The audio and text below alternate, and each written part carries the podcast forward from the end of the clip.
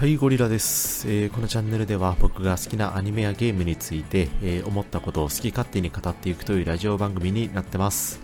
えー、寝る前とか、まあ、なんかしながらとかに、えだらーっと聞いていってください、え今回ですね、え自由度とか、えオープンワールドっていうですね、まあ、この辺りのワードが出てきた時にですね、まあ、いちいち、え条件反射で騒ぐのはやめましょうという内容です。う本当にこれだけですと。で、これなんで思ったのかっていうとですね、でそもそも僕、あの、リニア式のゲームが好きでして、まあ、いわゆるストーリー重視っていうんですかね。まあ、そういったゲームの方が、えー、好きなんですね。まあ、せいぜいワイドリニアって言われるもの、ある程度自由度はあるけど、まあ、一本の目的のために、えー、ストーリーを追っていくみたいなやつですね。でそもそも僕の、まあ、人生においてですね、まあ、大事なことは大体ファイナルファンタジーで教えてもらった世代なので、まあ、特に RPG においてはですね、まあ、ストーリーを重視せざるを得ないかなというふうに思ってます。で何ていうんですかね結局ゲームでうわ面白いなって思うのはあの強い敵を工夫しながら倒せた時とやっぱりねそのストーリーを通してですね、まあ、主人公の、まあ、試練だったりとかあのー、まあ、ライバルだったあいつが実はいいやつだったとかね。で逆にこいめちゃめちゃいい人そうやったのに実は裏切り者やったとかね。まあその中でちょっとした恋愛要素とかなんかそういう分かりやすいストーリーをねあの丁寧に描いてほしいと。でそういうところでうわめっちゃ面白かったないいストーリーやったなみたいなところでやっぱりゲームこのゲームめっちゃ面白かったなってなるわけなんですよ。でそれがねまあ当たり前ですけどちゃんとゲームシステムとねあのいい感じで噛み合わさってないと、えー、当然ゲームとして破綻するというところですよね。でこれがねあのやっぱオープンワールドになるとねで僕はちょっと半分苦手意識みたいなのを持ってまして、まあ、の良くも悪くもですねまあはいはい楽しんでねみたいな感じで外に放り出され出されるわけじゃないですか。でこの時にね僕の頭の中で起こるのがなんかまあワクワクもありますけどあのやることありすぎて何したらいいか分かんないみたいなねこの状態に陥りますと。で思えば子供の頃からあの小学生の時からねあの自由に絵を描いてねとか、え自由研究とか、えー、自由にあの書道で字を書けみたいなね。これがすごい苦手でまあいわばなんかお前のセンスを見せてみろみたいな ことを言われてる気がするんですよね。これ一定共感してくれる人いると思うんですけどお前のお前から指示された自由はもう俺の中では自由ではないと。あのー、少ない正解を数なんか少ない情報の中で導き出さなければいけないみたいな謎の使命感というか脅迫感があってですねすごい苦手だったんですよね、まあ、これはあの、まあ、ほぼほぼ僕の性格の問題なんですけどまあ、若干日本の教育システムの問題なのかなみたいなこともね、あのちょっと人のせいにしたりもしてるんですけど、で、まあまあいいや。で、えっ、ー、とね、やっぱ柔道とそのストーリーのバランス取るのってやっぱすごく難しいですね。で、まあ、特にこの辺りはね、えー、ちょっとオクトパストラベラー2をクリアした時にも思ったんですけど、まあ、想像するだけでも難しいと。で、まあ、この場合のオープンワールドってなんとなく、まあ、いろんな定義あると思うんですけど、まあ、マップがですね、シームレスにつながっていて、まあ、最初からたくさんのところを探索できるみたいな、まあ、こんなイメージで喋ってます。で、ね、なんかね、やっぱプレッシャー感じちゃうん、プレッシャーではないかな。なんか、オープンワールドと言いつつも、でもやっぱり正しく踏んでほしい手順というか、えー、道筋があるわけじゃないですか。で、そういう風になるようにメーカー側も多分設計してると思ってるんですね。で、とはいえ、あんなとこ行ってみよう、こんなこと行ってみようで、結局行ったら行ったで、まあ、男女みたいな入るじゃないですか。で、ここ何もなかったなと思って、まあ、出てですね、まあ、近くの街に行くとですね、さっき入ったばっかりのダンジョンに、なんかどうやらボスが出現するから討伐してくれみたいなのあるわけですよね。で、最初行ったタイミングではフラグが立ってないんで、まあ、最深部に行ってもボス出ないんですけど、えー、クエスト依頼されてから行ったらね、ちゃんとボスがいるみたいなね。じゃあ先回りして行ったら意味なんやってみたいな、そんなこともあったりとかで、まあ、なんやかんやで、えー、作り手側の意図を超えて行動するとですね、えー、なんかちょっとそれはそれで変なガタガタっとするみたいなね。多分でもこれは僕があの本気のガチのオープンワールドやったことないからかもしれないですね。FF15 僕のやったのって FF15 なんですけどこれでオープンワールド語るのは良くないですかね？ひょっとして。すんげえそんな気がしてきたな。ってなったらもうこの話題すぐに終わるべきだと思ってきたんですけど。まあまあいいや。はい。でねまあそんなこともあってね、で、まあ、当然デメリットありますよねと。まあ、開発コース的なところ以外でも、まあ、逆にその、なんていうんですかね、ゲームとしての制約をどこまでかけるべきかみたいなね、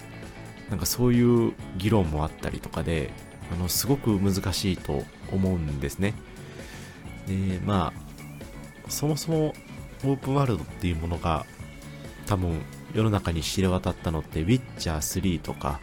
まあ、スカイリムとかその辺りの海外のオープンワールドのゲームですよね。であの辺りの評価が高かったので、まあ、日本のゲームメーカーもそれに続けみたいな感じでまああのね FF15 とか あのフォースポークンとかが発売されちゃったと、まあ、これどっちもくしくも救いになんですけどちょっとごめんなさいという感じですね。でなんかね、で、これはオープンワールドの話に限らずですね、なんかあの、まあ、他のいろんなゲーム以外の、えー、日本の産業にも言えるんですけど、もうね、あんまり海外の真似するのをやめませんかっていうね、ここちょっと今回言いたかったんですよね。で、海外市場を視野に入れて、そこで流行っているものを、えー、つまり日本の中だけじゃなくて海外の、えー、ユーザーをターゲットになんかいろんなものを作るのはいいんですけどなんか結果日本の独自性というかねオリジナリティみたいなところが、えー、薄れちゃうんですよね。で僕はこの日本のなんか独自の感性で生まれた特殊なねシステム。例えばあのガラケーとかもなんじゃこりゃっていう風に海外から評価されてたらしいですよね。だからこそガラパゴス携帯って言われてるんですけどなんかそういったものってやっぱ世界に通用するポテンシャルを僕は持ってると思ってて、まあ、感性とかね技術レベルとか、えー、クオリティとか、まあ、サービス精神も含めてですかね。なのでねその日本の基準で自分たちが面白いと思うものを、ま、自信持ってですね、まあ、海外に展開していってほしいと。で、結果、あの、ペルソナ5とか、えー、フロムのソウルシリーズとか、まあ、やっぱ評価されてるじゃないですか。ね。ま、だから変に流行に乗っかるんじゃなくて、で、まあ、ユーザー側もね、あの、オープンワールドだ、やったとかね、えー、自由度高すぎて神とかね、なんかグラフィック綺麗すぎてお化けレベルみたいなね。なんかそんな一つのね細かい要素に、まあ、一喜一憂せずにですねあのー、果たしてゲームとして面白かったのかとかでもしくは面白そうかっていう部分には、まあ、ちょっとうーんもうちょっとゲーム全体として、えー、評価できたかっていうところで、えー、語ってほしいなというふうに思ってます。なんで一つの要素で、まあ、騒ぐのはやめましょうということですね。で、まあ、さっき、その、海外の真似するなみたいなお話ししちゃったんですけど、逆を言うとですね、うん、なんだろう。逆じゃないか。なんか日本人ってね、なんかマーケティングにめちゃくちゃ弱くないですか？なんか流行ってるものが流行るんですよね。で、国民全体がちょろいと思ってて、なんか印象操作されやすすぎなんじゃね？みたいな思っちゃう時があって、なんか、なんかいいようにやられちゃうんだろうなってちょっと思っちゃってますね。これだいぶ僕、うがったものの見方をしてますけど、うん日本のものを海外に入らせるのって結構難しくて、でも海外のものをなんか日本で入らせるのって、なんかある程度広告売ったら、なんかそれだけで、なんていうんですかね、注目を集めてですね、今これが流行ってますって言ったら、もう本当に映えるみたいな感じじゃないですか。で、まあ、結果ね、あの飽きられるのも早かったりするんですけど、で、なんていうんですかね、このことゲーム業界においてはね、なんか周りが流行ってるから俺たちもこれやろうぜっていうね、これは一つの戦略だと思うんですけど、やっぱりある程度のね、工数かかるゲーム作ろうと思ったら、まあ、工数って言っちゃったんですけど、時間がかかるじゃないですか。で、企画書作ってゲーム作ってチェックして、で、みたいなことをやってる間に、まあ当然3年とか普通にかかるんですよね。ってなった時に、その、企画した当初流行っていたゲームのジャンルがですね、まあ、当にブームが終わってるみたいなことも起こりうるわけで、なんかそういった意味でもね、まあ、ジャンルとして本当に自分が表現したいことが、まあ、そのね、えー、ゲームシステムとちゃんと連動してるのであればいいんですけど、なんか、その時々の流行りとかワードというかね、一要素に対して乗っかるんじゃなくて、まあ、その中でどういう部分が受けてるのかですね。例えば、まあ、自由度っていうところで言うと、まあ、そうですね、ウィッチャー3とかだとね、本当に、えー、たくさん数があって、しかも内容も重厚なサブクエストとかですかね。で、ブレワイとかだったら、まあ、それこそ、もうすごいすごいって言われたのが、まあ、なんかありそうだなと思って探索していくと、まあ、ちゃんと何かあるっていうね、この凄さ、あの、転ぶとかですかね。で、あとは、あの、操作感の気持ちよさとか、まあ、環境音とか、あの、アイコン、えー、メニュー開く時の音とか、まあ、そういうところの、えー、気持ちよさっていうところが、えー、まあ、結果評価されてたというところですね。なんで、オープンワールドだから評価されたわけじゃないというところですね。で、ここをきっちり分からずに、あの、ユーザー側もですね、で、まあ、そういうキーワードだけ捉えてですね、えー、やったやったとか、なんだオープンワールドじゃなかったのかよみたいな、みたいな捉え方をするとちょっともったいないですよという話ですね。うん。そんなもんかな。はい。あの気づいた人いるかもしれないですけど僕があんまりいわゆるあそうウィッチャー3もやったんですよ思い出したわウィッチャー3ねなんか途中で飽きちゃったんですよねこれは結構珍しい方かもしれないですけどあとそう洋芸のねあんまり好きじゃないところってなんかキャラクターの同士の会話になるとなんかカメラワークがずっと一緒なんですよね。斜め前からそのキャラクター映してで相手が喋るターンになったらそっちにカメラワーク映ってみたいな。うん。なんかその辺りがねなんかでしかもいまいちね和訳のせいなのか何なのか何言ってるか分かんないみたいな。